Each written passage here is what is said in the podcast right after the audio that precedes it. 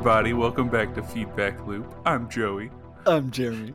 and this week we were talking about the album You're Dead by Flying Lotus. And also kind of sounding like we're trying to to look down upon someone perhaps. Maybe we're being a little pretentious. Condescending is the word I was looking for.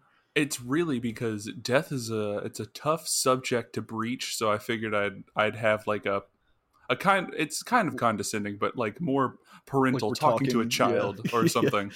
yeah, which is very much condescending Very condescending to talk to our audience as if they're kids. But yeah, You're Dead by by Flying Lotus. Yeah. It's, uh, it's an album.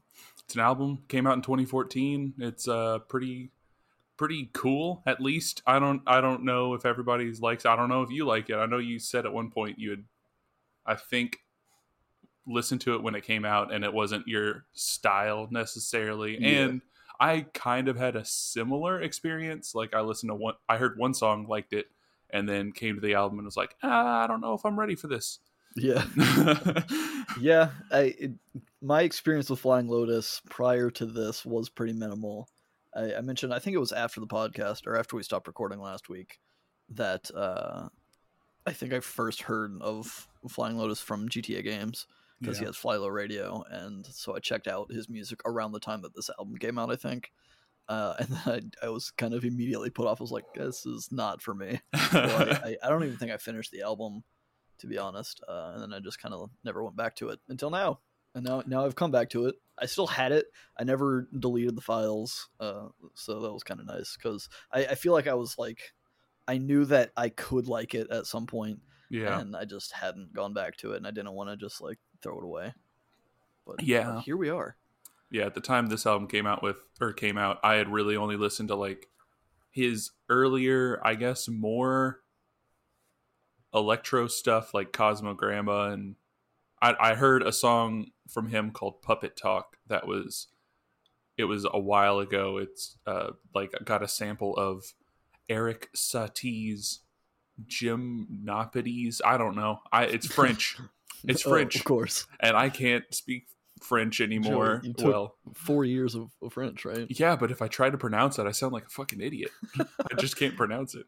Well, at, le- at least you can read it, I suppose. Yeah, yeah, I guess that's true. But so this album, I picked it, uh, and the theme of it is death. So Killed it. we're gonna. You caught me off guard. I'm sure you noticed because I probably that was probably audible the noise that I made. Track number one is theme. I Start called an strong with the audible, and you made an audible noise. Boom. There you go, nailing it. Even though the yeah, track number one theme. Immediately, it, it's got some like dramatic psychedelic suspense. I mean, it's an intro track, and it, it does that very well. And I just felt like I was kind of like walking into some sort of like East Asian temple kind of a thing where there's like incense lit and stuff like that. And then this electronic jazz fusion stuff hits in, in a in a burst of energy, and it, it kind of it contrasts with the serenity of, of the calm that I was just describing, and I respect it and I understand it, oh shit. but you already know where this is going. Yep. But I don't like it. it. It's I don't know that that fusion, the loud chaos, and and just like it doesn't sound musical enough to my to my senses. I suppose not to say that it isn't music, because again, I t- I get it, but it's not for me. And Yeah. I, I think that's it's a similar reaction to what I had when I initially heard this album back in 2014. Well, you know what? I think that's that's just peachy then, I guess. Now we have to go through 18 more tracks. Hell yeah.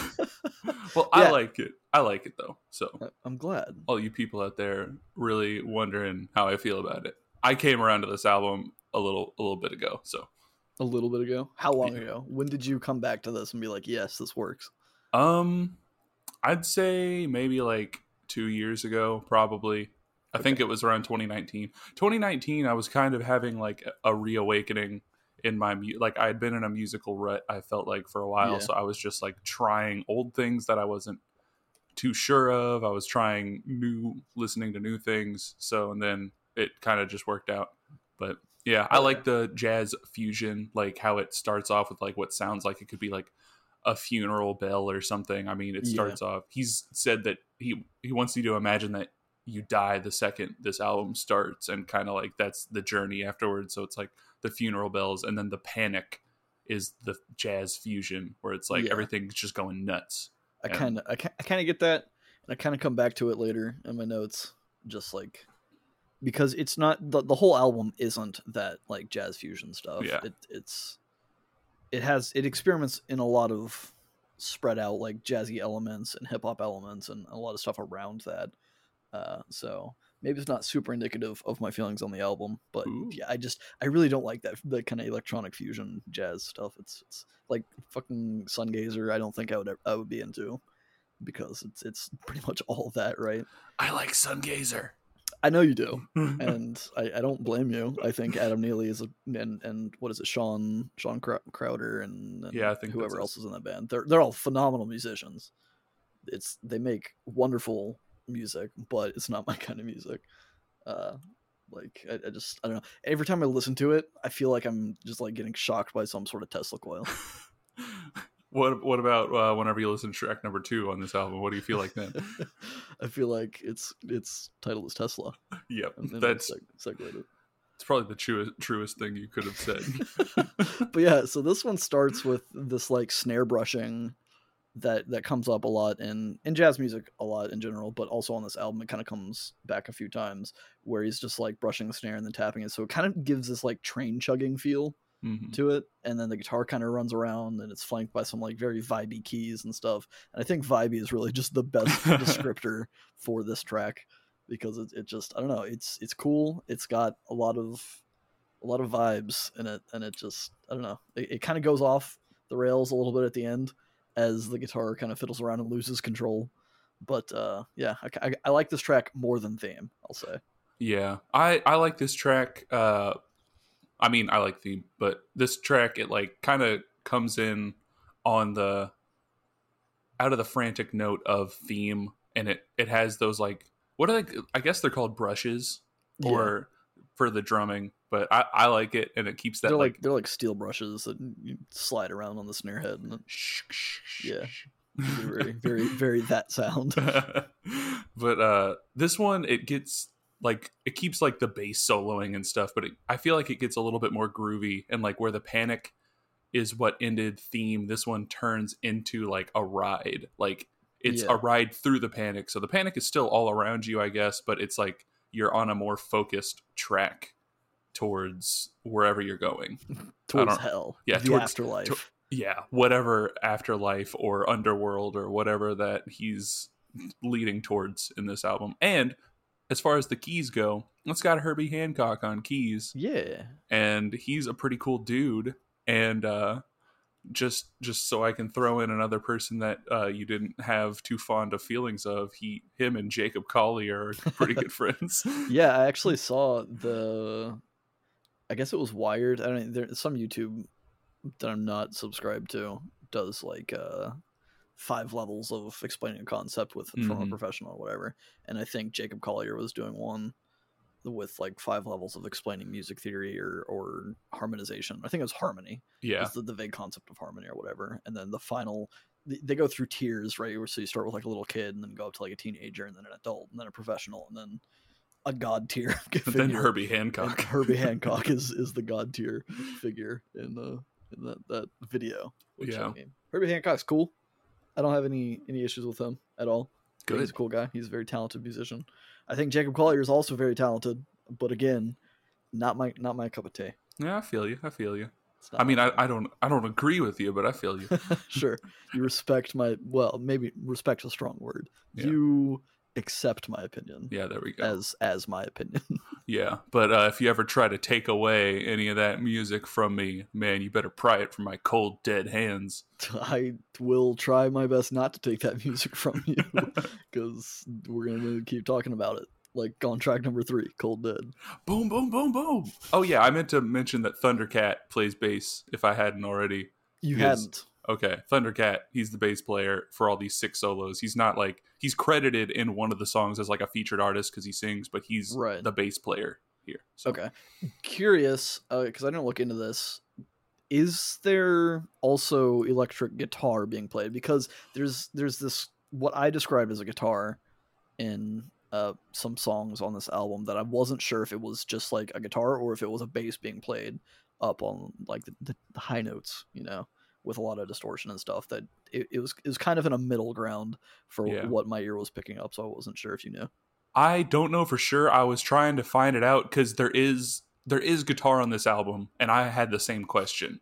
But Cool. I think on this song specifically, it's bass. After listening to it several times, I think it's him playing bass like up a register or something. When you say the song, you mean Tesla or Cold Dead? uh, Cold Dead. Yeah, okay, sorry. just want to be clear because Yeah. we, we, we hadn't got into it, but now we're gonna get into it.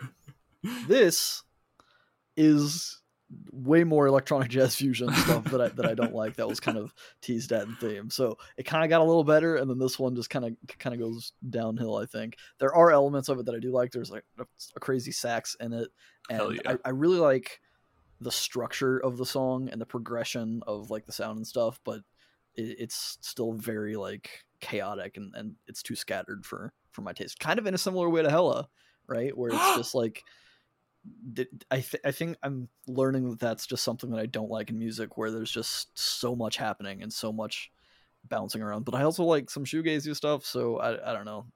There, there's a distinction there, obviously, but like hmm I don't know. I'm I'm still feeling it all out. I think. Yeah. And and this, if it sounds too busy for me. Yeah, I was honestly wondering at what point I knew a Hella was coming in on this album. I was Yeah. wondering at which point because, and I mean, like, I get it. I've heard there's been plenty of things where, like, even whenever I was getting back in, getting into Hella back originally, I would like, I'd listen to it a few times and I was just like, what the fuck's going on here? And then, like, I'd listen to it and like it a little bit more. And then I'd watch, uh, like, other, like, just their live stuff and everything. And it was like, I don't know. I heard it described a lot as jazz shoegaze, and Yeah. not necessarily like they were playing jazz music, but they were coming at it from that sort of approach, I guess. right. And so I can I can see the through line there, uh, and it is like this is it starts off with like that distorted could be electric guitar, could be bass thing, right. I feel like with that sound, it gets more of a prog rock sound at the Definitely. beginning, and then yeah, it kind of continues in with that like fusion jazz type stuff. But then towards the end, it starts. Uh, I don't know. It like kind of floats upwards. It seems like in the clouds whenever the sax is coming in. There's like birds in the background, and it's just it ends on a nice feel, whereas it started in kind of a crazy place. So maybe this is like some sort of transition to like some sort of peace, maybe. Yeah, I, I can see that. And again, I think it's. I mean, the album's called "You're Dead," right? And the track's called "Cold Dead" and stuff. And and you mentioned that that's kind of the theme of the album is dying and then going through the the next moments of your life or not life, but death, I guess. your, your afterlife kind of thing. And I did pick up on those themes, but not until like track six. yeah, So I, I didn't make any notes for these first like five tracks or whatever about it, but it definitely started to click as I got deeper into the album that that because I, I didn't know that going in. I should have assumed that it's called You're Dead with the tracks being labeled as they are that there's some kind of thing. But I was I was just like I was off put by a lot of the jazz fusion stuff and I'm just like, man, I don't I don't like this. I don't like thinking about the sound yeah, that, that I'm hearing because it's not entertaining to me. And then as the album kind of progressed, I kind of like got into more comfortable territory with it, and then I was able to like open my mind, I guess, a bit more about what the songs meant, even if there weren't lyrics or even when there were lyrics, kind of a thing. yeah. I think uh, because the first song I heard had lyrics from this album, anyways. Mm-hmm. So I that was like I kind of had that context going in, but yeah, without it, I mean, even though the songs are called "Cold Dead" and whatnot, and the I was I'm gonna And wait. Fucking dead. Fucking dead. I was gonna wait for the segue, but track four is called "Fucking Dead," but it's FKN. Yeah, it's fucking dead. Fucking Fucking dead, man. like some 13 year old trying to halfway censor themselves, but still yeah, still say the word. yeah, exactly. Which I mean, Mm, Yeah. I mean, I did that whenever I was a teenager. Like, that's or like the frickin' thing. Where you're Frick. like, frick, man, like Elliot from man. Scrubs. I have not seen so much of Scrubs. Oh, well, never mind. Like some other reference that you would get that I can't think of right now. That's what I'll put there. okay, track number four, fucking dead. This one immediately has a better groove for me, and it has a much more chill vibe. So this is the part where you know he, they they've breached the skyline, so to say, and they've gone into this new area, and I really like this more chill vibe. And I was kind of thinking about it while I was making my notes, like what is it about the the prior tracks that I don't really like? And I think overall it's the pacing that kind of separates it, and the drums obviously having a big impact on the pacing or, or the feel. Like a lot of the earlier stuff where it's jazzy and fusiony it's, it feels very rushed and very like motioned i suppose. Like i don't mm-hmm. know i feel like it, it's just like pushing you through a doorway right or constantly just like throwing you somewhere whereas it this stuff's more chill and, and less pressure and less like anxiety i guess for me yeah. where it's just kind of kind of kind of floating around and i, I really like it Yeah, I like this track too. I mean, it's only 40 seconds long, but it's got like a cool little funky groove thing going on and like these punchy drums that kind of I don't know, they break into like I know that in in the context of this album the you're supposed to be dead, but they almost remind me of like a, a heart's last beats that are like anxious and like how your heart would feel right before you're about to die. I know that's not really what would I would imagine they're going for. yeah i don't know here, I, I feel like there's some some merit in that and that i don't know I, f- I also feel like the chronology of this tra- of the tracks kind of are a little bit loose Mhm. where where some concepts that i would expect to be further in the story are not where they would be i guess chronologically for me. So maybe there's a bit of like flashback stuff happening where where it introduces you say bam it's dead you're happening. All this is happening so fast again with that kind of rushed feel of that kind of fusion stuff and, and the drums just pounding you through. And then now you're like you're at a spot where you can kind of start to reflect and say what the fuck just happened? Yeah. so maybe you're kind of like looking back on that. Yeah, because that that would make sense because this song, like, I guess thematically, I kind of thought of it as like the final acceptance that you're dead. Like, Mhm. it's like this is where you're like, shit, I'm okay, I'm dead, dead. And uh, I and another thing that I was kind of thinking of is uh, I. So Flying Lotus, like in, I think it's I don't know which EP it is off the top of my head, but uh, maybe it was a full album. But he has a song called I think it's called DMT song or something like that. So I know he has he's kind of in that sphere. So I didn't know if like the first three tracks were kind of like where, where they say you see your life flash before your eyes, Right. where like as you're dying, like your brain is producing all this DMT to make like whatever the fuck's going on process it in your head. Yeah. So you're kind of like you're kind of not really there not present. So I didn't know if the first three tracks were that, and then "Fucking Dead" was like it's called "Fucking Dead" because it's like you're you're back to reality, and this is your final moment, I guess. Yeah. I kind of picked up on some on some of that later on another track, which is kind of what I was saying about the chronology being a Mhm. little strange or a little little blurry. And maybe I, I think I have some justification for it, but we'll we'll get into that when we when we get there, I suppose. Because you're never gonna catch me talking about it when we get to I don't know. I don't know. if you keep skipping all uh, skipping ahead all like that, I'm I'll never catch you, man. there you go. Something like that. That was the segue one take. We are that's that's going in our script for this episode. our script. Yeah, that we were totally right. Track number five, "Never Catch Me," featuring Kendrick Lamar. Ooh, Is this the first song you heard this from, is from this album? Yes, It makes sense because I was I was very into Kendrick at the time. I mean, not that I'm not still, but it was like when I was just still super like looking for all the new stuff and being like, is there Right. anything that I missed or whatever? And I found like this had come out pretty recently whenever I was looking it up, and I was like, ah. Then I heard this and I was like, that's pretty cool. That's pretty cool. And then checked out the rest of the album and was like, I don't know if I'm ready. yeah, yeah. I think, I think that's a fair assessment. This track does stand out a lot. This is the first track on the album that I'm like, this is good. I Yeah. really enjoy this this track. The bass groove, it's got some tight, clean drums, and it's got this smooth like organ kind of going on behind it. I really like it. Kendrick carries some of the the intense and chaotic energy from the more fusiony parts with just the the rhythm that he like speaks and and just like his delivery and stuff, which is kind of interesting. And the drums kind of follow that a little bit, but it's never like too much for me to enjoy.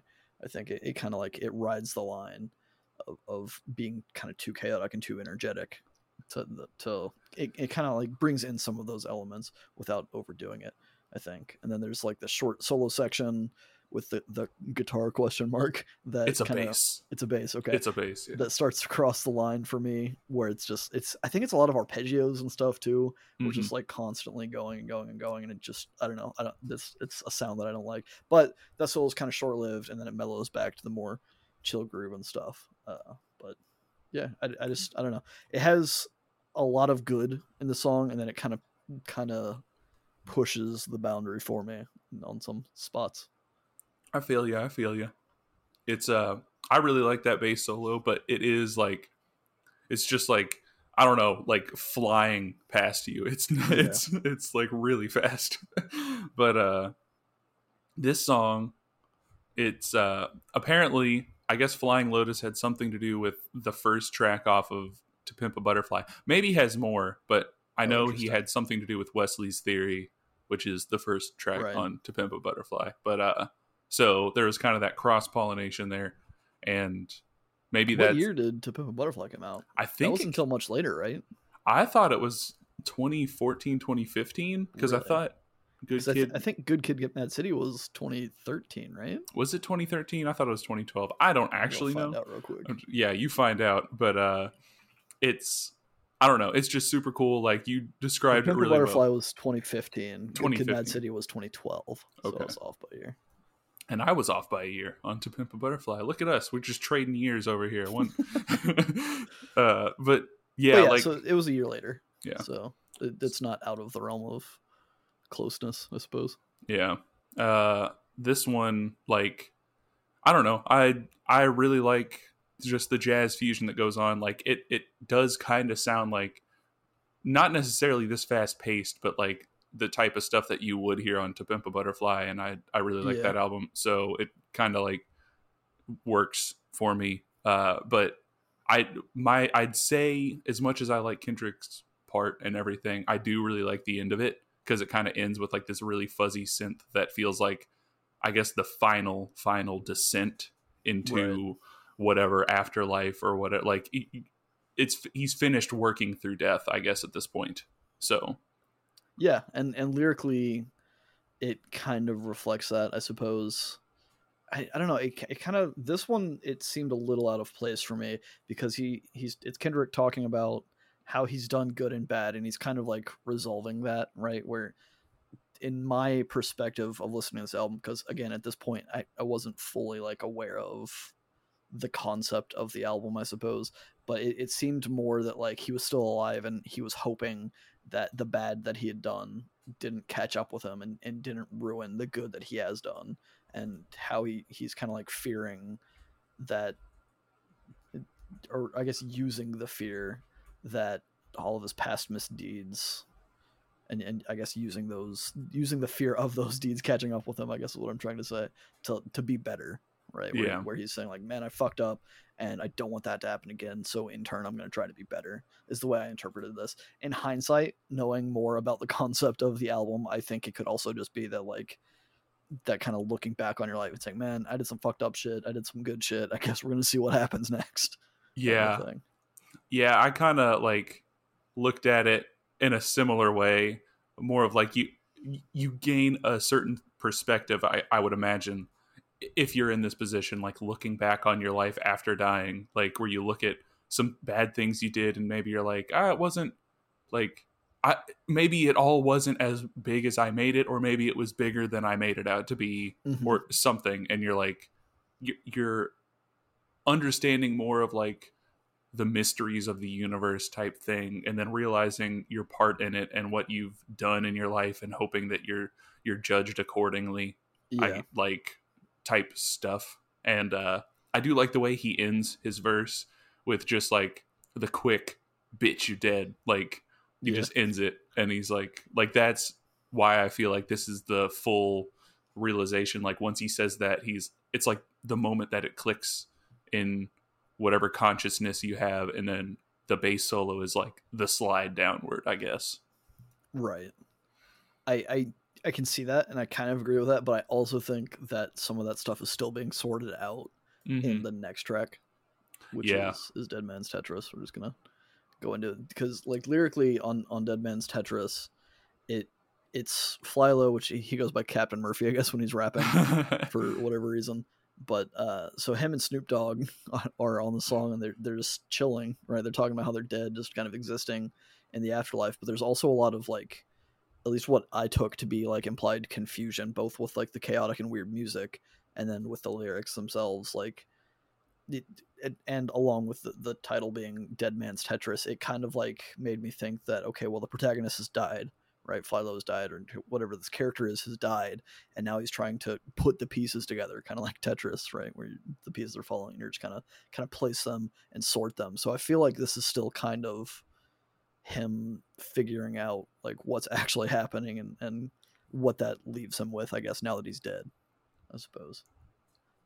See, I took this as the arrival to whatever afterlife he was in, but most of that comes from the second verse where he's talking about like hanging out with other like dead artists, where he's talking about like hanging out with like Jay Dilla and Austin Peralta and Freddie Mercury, and but yeah, it it still could be sorting through some stuff. I mean, because my it was it was mainly based off that second verse and not really based off of I guess the first and third verses where it's like yeah, because Snoop Dogg's verse is like referencing a gun that could have either he killed somebody or somebody killed him or Right. like not knowing exactly what killed him or like still trying to figure like there's still mystery to it so yeah, I still mean, I trying think to figure stuff out I think we're both right in that like it's kind of a progressive track where the first verse he's saying hold up a whole lot and he's like asking questions and he's con- kind of confused. So like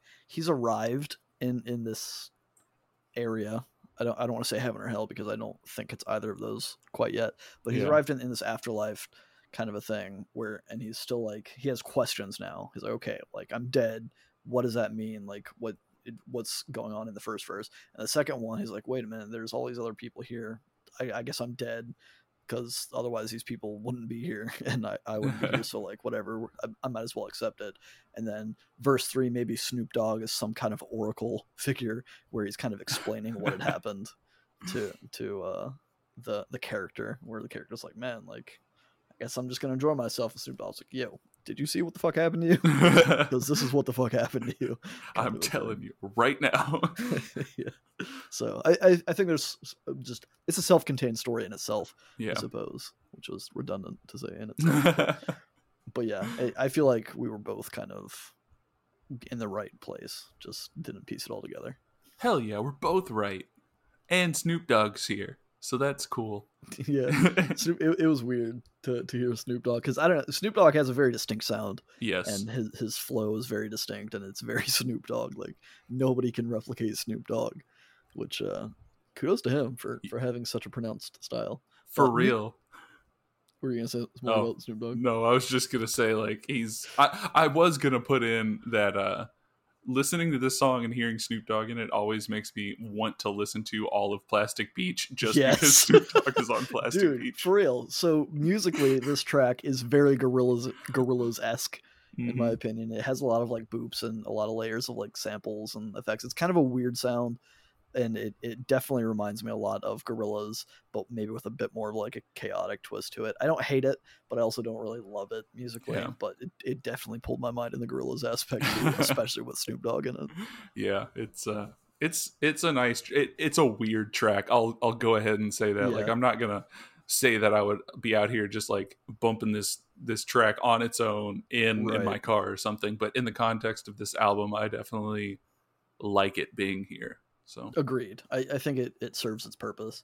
And I, I don't think there's any track on this album that I would play as a single. Like I think this is an album that if I was going to listen to it, I would listen to the entire thing.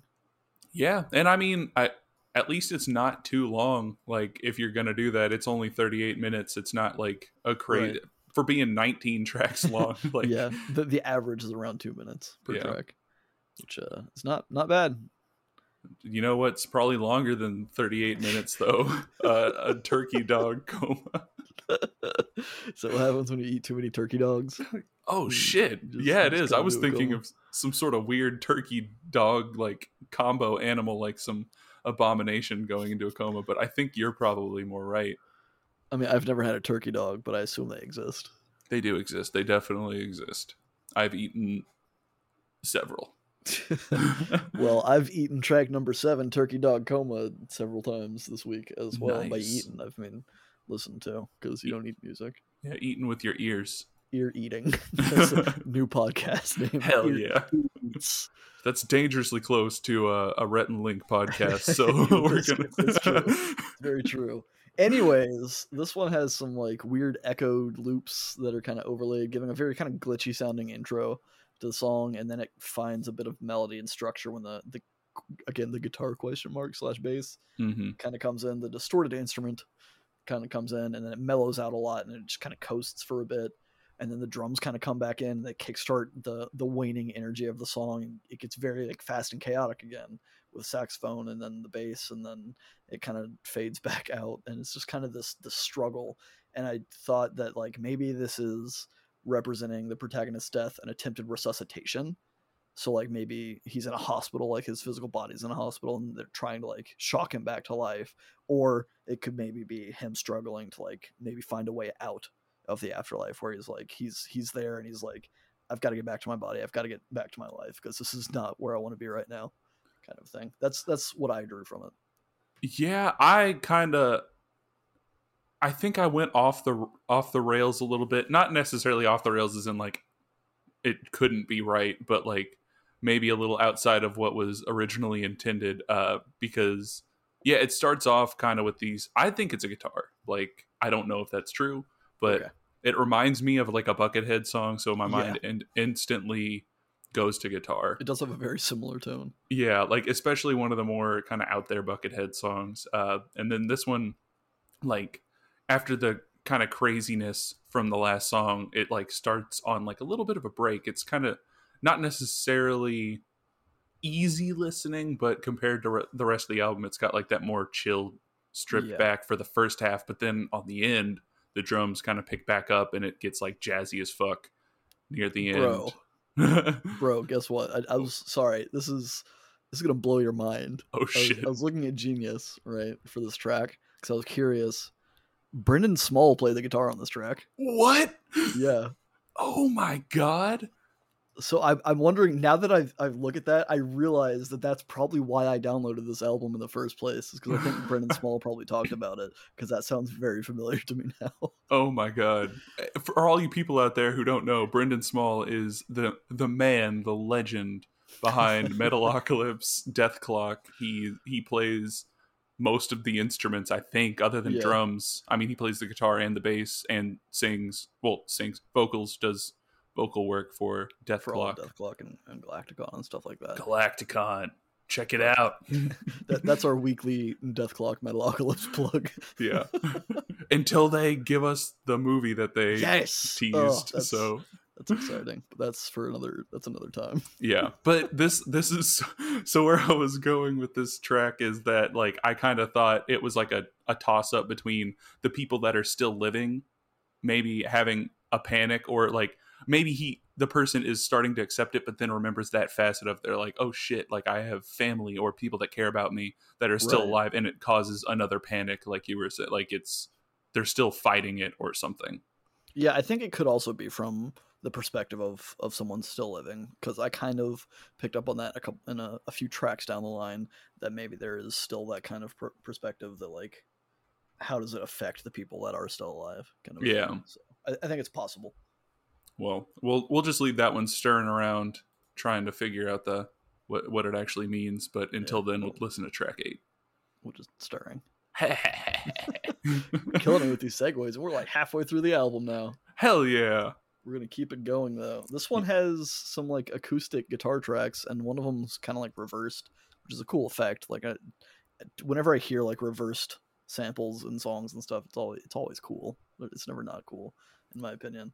Uh, it's kind of a peaceful track, but there's still a hint of like not total acceptance that I was picking up on. That like it seemed like the character is is maybe seeing memories of his life flash before his eyes. So this is kind of where I drew that in, which is again why I think the the chronology of it all doesn't really line up with what I have. But maybe you can you can make some sense of it better than I can. May see, I don't really know because it does have that acoustic guitar line. It's got like some awesome spacey and bassy effects in the background. I don't know if it's an acceptance track or if it's an empty track. Like, Yeah. if it's supposed to be like, if we're going with maybe they're thinking in the last track how it affected the people that were living, maybe it's like they realized that that emptiness comes, or maybe the people who are still alive are feeling that void hmm maybe. But i i i don't know man. With Yeah, some of I- I think just like with with Turkey Dog Coma being, at least from the perspective that I had, where it was like an attempted resuscitation thing, where like he's in a hospital and they're shocking him and they're they're trying to get him back to life. That this was like he he's kind of on the brink of returning to consciousness, and so it's kind of like fluctuating and kind of like he's in in like a weird limbo kind of thing, but then end, end up ends up losing that that battle and does not resuscitate. Is the way I took it all, I guess. yeah well either way i mean if if someone decided to not resuscitate it he would probably get a, a visit from some sort of terminator maybe maybe one that has a similar name to a terminator in real life Coronus the terminator Coronus the Terminator is track number nine. And This, this is where the the album kind of got off got off track for me a bit. I think because I mean it's called it's called the Terminator. It's called Coronus the Terminator. It's yeah got some more of those reverse samples and stuff, but this one feels very like somber and, and calm. I really love. There's a lot of like choral vocals and stuff in this one. The bass grooves, the the drums kind of follow that, but like lyrically, it, it's. I, I did a little bit of reading on this on Genius, and it's literally about the Terminator, the the fucking the real world movie. oh But to me, it like it seemed like it was the perspective of someone that was grieving the death of the protagonist, where they want him to come back to life, but at the same time, they understand how awful the world is. And then at the end, they they said they're just gonna like bring him back, or that they that if he does come back, that they're just gonna kill him themselves. So there's kind of that like grieving aspect where like they're just angry, they're frustrated, they're confused. They want them, they want this character to come back to life, but also they're pissed at the character for dying on them and leaving them. So like even if they do come back to life, they'll probably just kill them themselves, kind of a thing. Was the vibe that I got from it. Yeah, I got like a similar vibe where it's like not necessarily I don't know, like where dying was the real relief and they were equating that to being saved how it starts off with uh what don't come back cuz I might just save you. Yeah, like and they're they're at first thinking that they're like if you, if you find a way to come back I'm going to save you from death.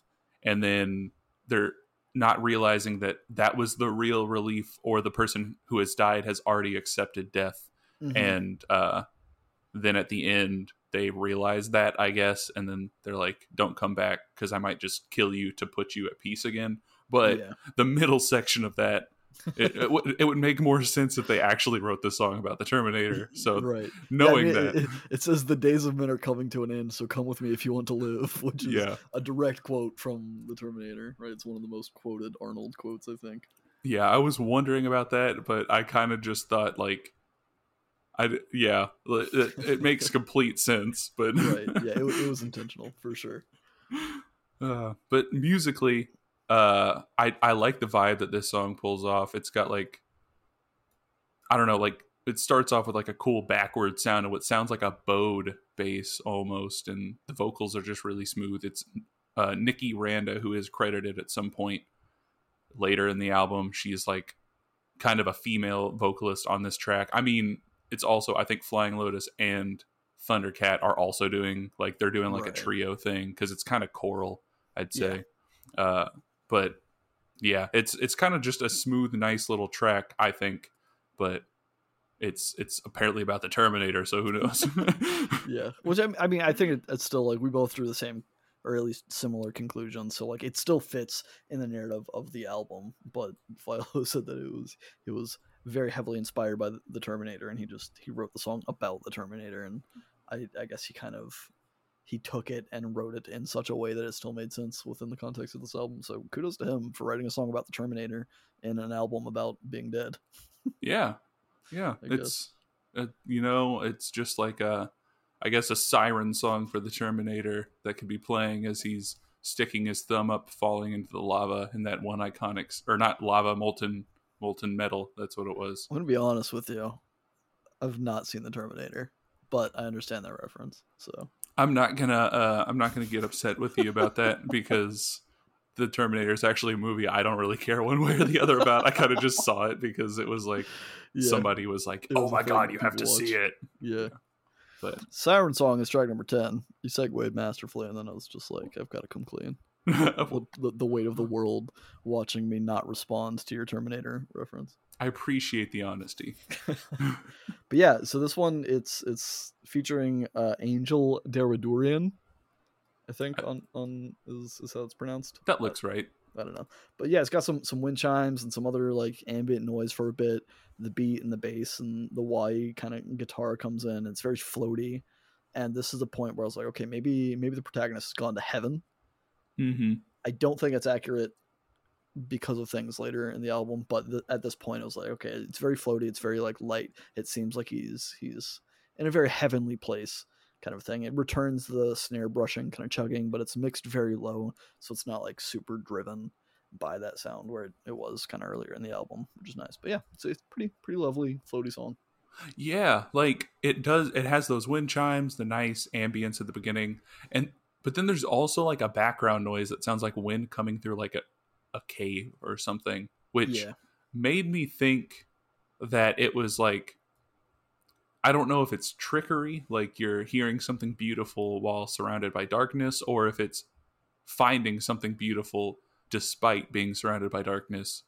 But the, it, like whenever the rest of the instruments come in, the vocalist starts not singing words, but it sounds like she's singing breaths. Like yeah. she's doing like an in and out sort of thing and I didn't know if that was supposed to be like so I, I honestly couldn't figure it out. I I, did, I didn't know if it was supposed to be like they're trying to come back or they're like getting overwhelmed with how they're feeling or what. But that, yeah, I mean, I, I mean, the song's called Siren Song, right? So yeah. it's it could very much be that she's literally a siren that's trying to like lure him in, into a place that is maybe maybe she's luring him into hell. Maybe he's on his path. He, judgment has not been passed to him. He's still floating through the afterlife. And she's like, "Hey, like, I'm gonna sing very sweetly and very softly, and that's where all like the happier, the nice elements are in there. But it's it's coming from a dangerous place, which is maybe where that kind of offsetting, kind of ominous tone kind of lingers through. Is that he's he's kind of seeing through it, but not really because he's distracted by all of the the happy and the, and the beautiful woman serenading him, saying, "Hey, come come with me," kind of thing. come with me if you want to live. Come with me. I mean, maybe that's what it is. Maybe the Terminator's a siren. Plot oh, twist. holy shit! Nobody saw it coming. Not even FlyLo himself. Not even the turtles saw that coming. Exactly. And the turtle see everything, including the title of track number 11. Turtles, Turtles. Is, the, is the title. that was a stretch, and I don't. That was actually beyond a stretch. That was literally just me. I, I liked it. Thrusting turtles into a sentence. I thought it worked perfectly. but yeah, this one it it kind of it extends that kind of serene feeling of it. It, it feels kind of monastic to me, like it, again, kind of returning to how I said in the theme, where there was like this kind of temple, like East Asian temple kind of feel to it. Kind of brings some of that back. There's some like dainty finger cymbals that, that kind of chime through. There's some very muted bass and some dull like bongos kind of a thing going on. There's birds chirping and, and angels kind of singing and, and serenading. So this is where I was like, okay, if the last track he he died and he went to heaven, then this is where he's kind of like settling in, right? Yeah. He, he's realizing that he's in this paradise. However, after what we discussed with Siren Song, maybe he's just succumbing to the the song of the siren, as it were, and he's just being completely blinded and led by the the serene angel. Yeah, I I think that could be it. Like, I I don't know how to. I had a clear idea with what's on the next song, and I was kind of just like, I listened to this Turtles and Siren song several times, trying to figure out what the through line between uh, the Terminator and and the next song were. yeah, and that sounds like it makes more sense because I couldn't. I was, I figured this was like building upon the nice sounds in Siren Song, and I didn't know if it was heavenly or kind of uh, tricking trickery yeah. or whatever. But that that would make sense. Yeah, I, I kind of like this, and I also kind of like track number twelve, "Ready or Not." I'm just gonna say it. I think it's my favorite track on the album. Oh, it's, okay. It's, I don't know. There's something about it. It's got. It's, it's very like bloopy and, and TikToky with the drum machine, but it's got this warbly muted sound, and it, I love that sound. It's it's cool as shit. I really like it a lot. I think maybe at, at this point, because you kind of alluded to this when talking about turtles, this is the point where it, it kind of takes a turn because it's a bit ominous and there's some like weird sound effects sprinkled in. So I kind of feel like the prior tracks at least when I was writing my notes, was like, okay, he arrived at the gates of heaven, right? He's not allowed into heaven yet. And this track, he's in some sort of purgatory, right? Where he's waiting to be judged, mm-hmm. which maybe that's not the case because of what we just discussed, but it kind of feels, it, it with the, the weird sound effects, it kind of feels like maybe he's sitting in some sort of waiting room kind of a thing that those like sound effects because they're like chuckles and, and some other weird noises and stuff that happen where it's kind of like okay those are other people that are also just waiting. So i feel like this is him waiting to see if he's getting into heaven or not but because of the whole siren stuff that we, we just discussed i'm not really sure where that leaves the song. Yeah i i could see it being a purgatory or something for sure because this song like it's it's got a completely different tone. It's like it, I love that warbly sound. Like it just sounds so nice and it feels dark, but not in like a sad way, more in like a mysterious way. Yeah. Like this song feels like unexplored territory, which would make sense if it was entering a purgatory, like you're past whatever underworld or whatever level of yeah. consciousness that you had now and you're you're in a different area and you're experiencing kind of like the depths of your consciousness maybe like you are about to be judged or you're trying to think about your life or something is that's kind of what i got so it would make sense for it to be like a purgatory type yeah, situation i think i think the next tracks also kind of like imply judgment is is being passed mm-hmm. so like i don't know it, it feels right but also I'm, I'm still trying to like figure out if there were a siren right there's siren song I, should probably think about this more after the podcast but like where where would she be leading him from? And where is she leading him to if it's just to purgatory? Like where was he i guess if not like in a better place kind of a thing where he's just kind of like wandering maybe maybe this is implying the afterlife is in stages and you start off when you die you're just in a void kind of a thing and you're you're not really anywhere i suppose but that's kind of like purgatory but then you're kind of like you can you can remain where you are in this void but there are other places you can go.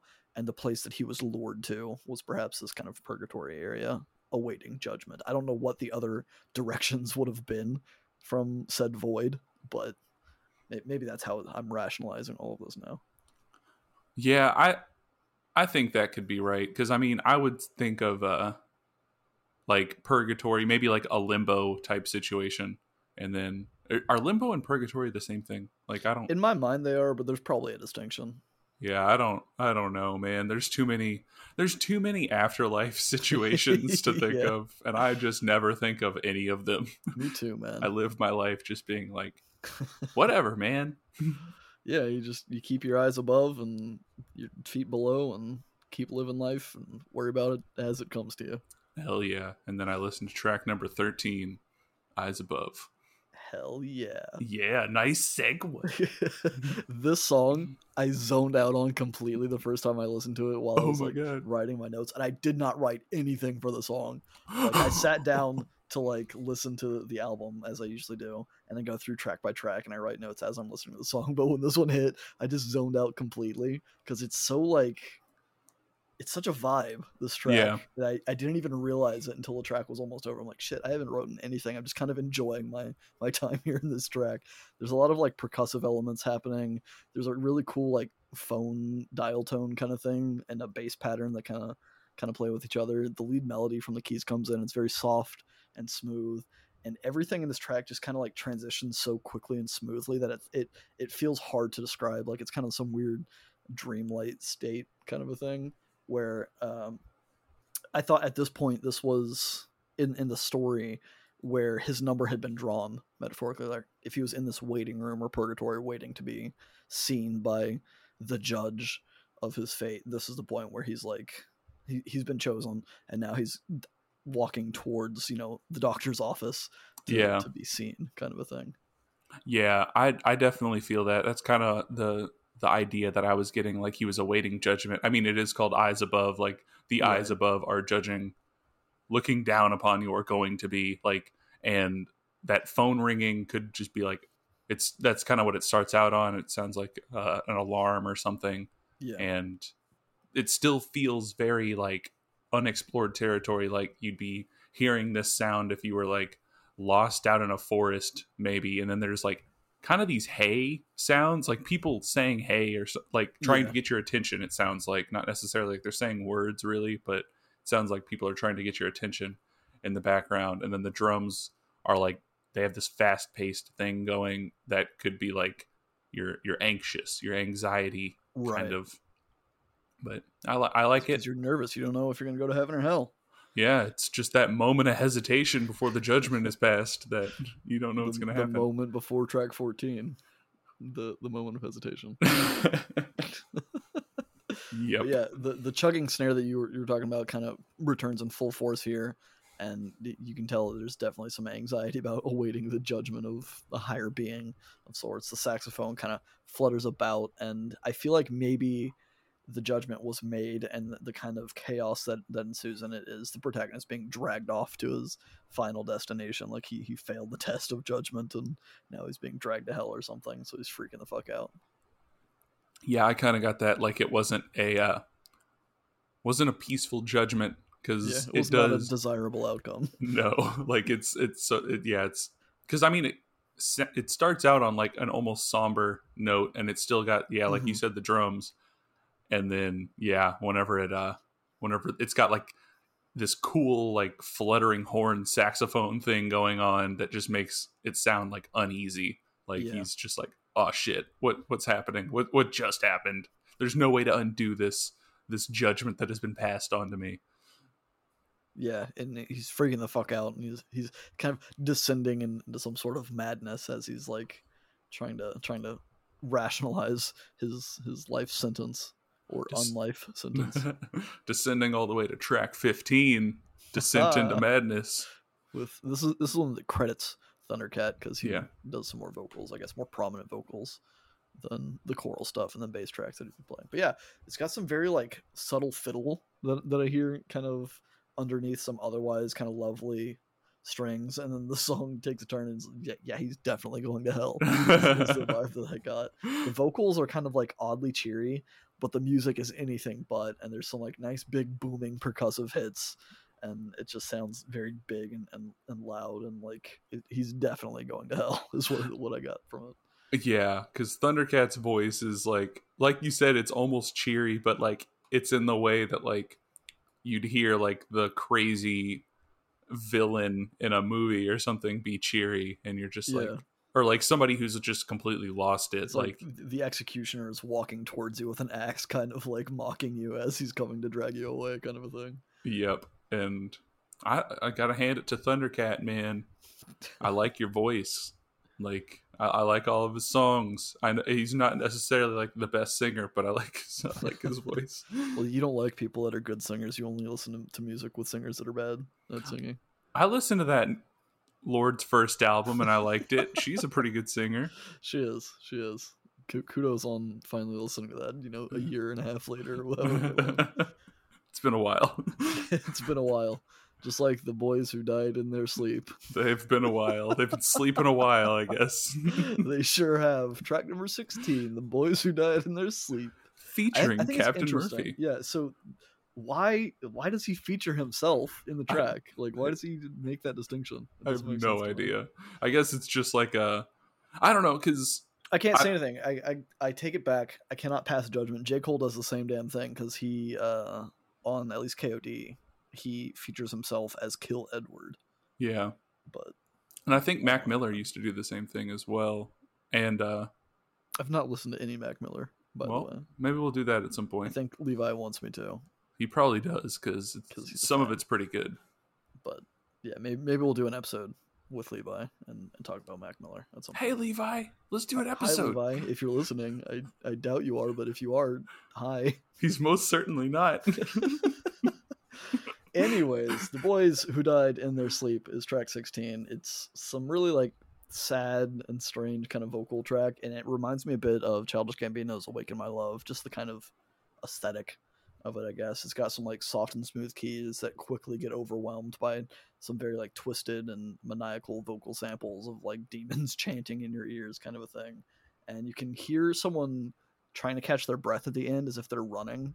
So I'm not really sure if that's like symbolizing him running down some dark hallway like like in a prison maybe and all those chanting noises are just like other inmates kind of like watching him as he's freaking out and trying to get out of there or whatever but uh, the lyrics kind of lend the theory that like he's kind of trying to rationalize what he's saying it, it's he's talking about like overdosing and stuff so i took that as like he he's in denial at, at this point where he's like no i'm not actually dead this this isn't this isn't what's happening. Really, what happened is I'm I, I took some drugs and I'm just tripping. I'm passed out. I'm just having this out of body experience. It's not real because the last thing the last real thing he remembers was taking some pills. So he's kind of like trying to step back through everything and basically like trying to pinch himself to like wake him up from the dream kind of a thing is what I got from it. Yeah, that's also exactly what I got. Like I didn't cuz going through it the first time, I didn't know if it was about like he had intentionally tried to kill himself and that's what he's realizing. Like he right. had tried to od and then he's like thinking back on it and like that's why i got the judgment that i got or something like that. Yeah. Like uh or if it's realizing that he had tried to was trying doing he was achieving a death like state while still living trying to escape his problems in real life but yeah, I, I ended up coming to a conclusion pretty similar to yours, where he was like fighting it after after the descent into madness. After like it's the denial part yeah. of the stage of grief, I guess, because he doesn't want to be dead.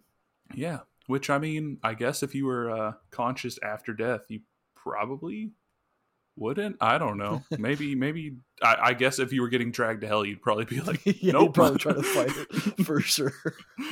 Please no. I have no way to segue into this next track, Joey. Uh, well, we'll just leave some obligatory cadence before. Although we don't have any cadence if we leave silence, so the awkward. Track seventeen is obligatory cadence. I feel like I've been talking a whole lot of this album, and have not let you take the tracks. So well, you know what? I'll take this track because uh, it starts off with some like swelling strings, but uh, the forefront kind of has this alien sounding synth. Like I don't I don't know how else to describe it. It mm-hmm. sounds very foreign, and uh, I mean the cadence part is very on point with how it opens, and but it ends up having this pretty slow feel once the drums come in, which is kind of against all of the fast drums that have been going on and all the fast paced everything. Like the drums in this one are the the part that keep it kind of slower feeling.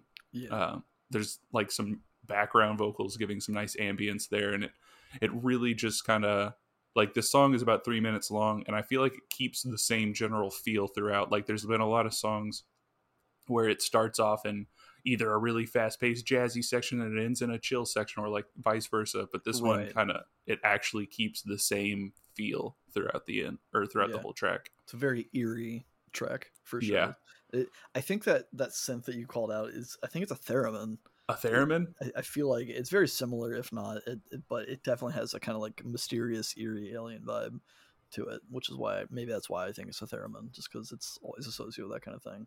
But yeah, I, I feel like at this point, narratively, the the character is maybe in like some sort of cemetery or like a spooky forest. It just kind of gives me the sensation of like walking alone down a path where you're like just like lost in thought about what's happened and he's not really like paying attention but it's it's not a very like bright and cheery situation and I, I thought maybe this is just like him being bummed out because he's finally accepting that he's dead kind of a thing like man this is this is this is where i'm at now and there's nothing i can do about it I 100% agree. Like, I think this is the acceptance, as bitter as it may be. I think this is the acceptance of the judgment of the death of where he's at now. This is just like, it's like, well, this is it. This is what eternity is going to be like, I guess. yeah, which uh, is, it's not great, especially when you feel like you you haven't lived up to your potential right? When you when you're going to face the beyond, you, you want to be at your peak, right? You don't want to die when you're in a, in a low spot. You want to you want to go out on top, right? You want to go out listening to track number eighteen, Hell your yeah. potential, the beyond. I was that was great. You got both parts of the yeah, title. I nailed it. Double That was pretty fucking sweet, honestly. but yeah, this one's a bit of a reprieve from the doom and gloom. You get the kind of return of the angelic voices and some other brighter elements of earlier tracks. It still feels a bit sullen, and then it kind of goes into this weird, like dreamlike state, like he's being transported into like an alternate reality for a moment, or maybe just being shown a glimpse of that alternate reality where he was in a better place, kind of a thing. I think with the track title, it could be implying that he's being shown what he could have been, right? Had he gone a different route in life if he hadn't done all of the negative things or if he had had been a better person right i don't know who would be showing it to him or why at this point in the story but that's that's what i was getting see i this one since i didn't say it i mean this one is the one that i had talked about earlier that actually features Niki Randa yes. she's the female vocalist uh but this song what i got it has one lyric and it's love had a name and I called it to you. Mm-hmm. And to me that was like somebody who's still living calling it out to the beyond and like it's trying to say that your potential is now with the people that you have left on like that like the people that you have left behind the impacts that you made on them that's your potential at this point i guess and they're calling out to you just that lyric made me think that with the last song being the acceptance. This is the completion of the moving on process for the deceased. And now it's the people left behind that are beginning their own, I guess, cycle of grief. Like they're calling out mm. to hmm. you, like, I don't know, like love had a name. Love right. was their the the deceased name, and now they're calling out your name. I like that. I, I I'm trying to work it in because so the I guess we can just go ahead and wrap up the, the narrative here. Track number 19 is the protest. Mm-hmm. And for me, the protest it it kind of narratively shifted, I think, and that like this at this track I was like, okay, well maybe this is from the perspective of people back in the real world accepting the protagonist's deaths and moving on, which would track with what you were saying while keeping him in memory, kind of a thing. Alternatively, though, I was kind of thinking maybe in the in the prior track in your potential he was maybe given a second lease on life right where someone came was like no like we're gonna give you we're gonna give you a do-over right and now he's kind of like waking up and he's he's kind of trying to make changes but given the pacing of the rest of the album it kind of seems unlikely that the last two tracks will just reverse everything and and cram in some sort of like redemption arc kind of a thing yeah. and then i was like well maybe maybe he was never really dead and maybe he's just waking up like this is this is him waking up at the end from his like drug induced coma dream thing and then carrying on as if nothing ever happened because it kind of returns back to to a sort of normal vibe i suppose so there were there were several theories i had as to what was going on towards the end of this album but I, I never really nailed it down well my theory uh i don't know just the different feel of this this track like this whole album it's been very like electro jazz fusion heavy and like it's still kind of the case here but this one is more it feels more instrumental than right. but yeah, uh, I mean, it has like some very like lovely clean piano yeah and that's like that with being with having the the sole lyric of "We will live on forever," and it's kind of like ch- not chanted. I guess it's just sung like Yeah. by I don't know, I, like I a also choir. put chanting. So Yeah, like I don't because I mean it is just repeated for a little bit, but uh I feel like this is everybody has accepted the death, I guess, Mhm. and it's it's a protest in the sense that even though he's ex- the person who has died has accepted their death, they are now realizing that it's not a true death because they like- legacy that's going to yeah, continue living. like death of the body is only part of the process there's memories and the impacts that you've had on other people they live on the like the dead are never really gone and once everyone involved accepts that it becomes kind of an easier process to live with as you can then live with the memory instead of live living remembering or Right. wishing for the past or something yeah, instead of living in grief and, Yeah. and denial, I guess you're kind of kind of ready to move on, but not in like a negative connotation of moving on, just like getting back to to their life while having like while still holding and cherishing the memories that were made. I suppose. Yeah, because it's like a new section. I mean, you really start living a new life once somebody dies. I mean, you they say moving on, but I mean, you don't really move on. You just kind of like learn to live with the new Right. state of life that you have now. Yeah. So, Right.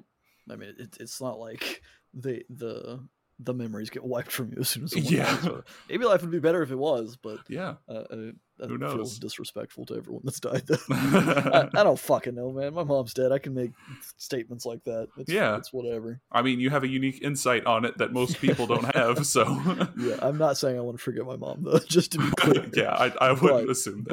But I mean, But it might be easier yeah, for the living people. for the living like- people if that happened.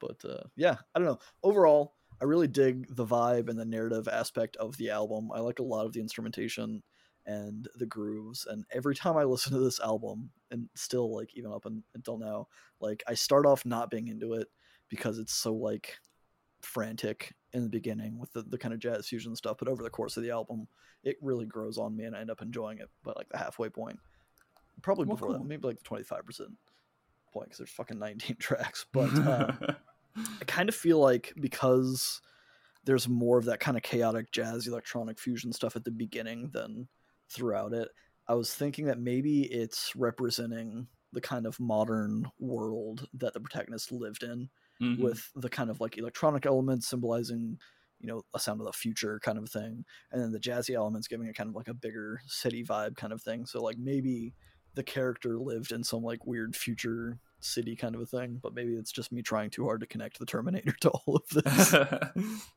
I mean, I can see it. Like, it does have a, it has a definite shift in sound as the Mhm. album goes on. So, I mean, like, I could definitely, I, I feel like that has to be something. So that It's could be it. something. Flying Lotus, if you're listening to this, send us an email. Explain your album to us. Please. I had a lot of fun trying Yeah. to like interpret this. Again, like the first like four or five tracks, I wasn't putting a lot of thought into it because it was just like overwhelming chaos. And then as I was finding myself enjoying it more and more, then I would like try to tie everything in together. So I, I really enjoyed this this album as an experience, even if I'm not like in love with the album musically. I suppose so. It was, it was a good pick for sure. well, hell yeah. That's what I like to hear. You know what I like to hear? Next week's album. Next week's album. next week we are going to be listening to uh, a totally unrelated album. I didn't really know what album I was going to do until we started uh, talking tonight, and uh, I picked the the album Razzmatazz that came out last year from the band I don't know how, but they found me. Also What a shortened to- name. to IDK How because that's a lot to type out to say I don't know how, but they found me. But yeah, very cool album. That's what we're going to be listening to next week. So you guys stick around.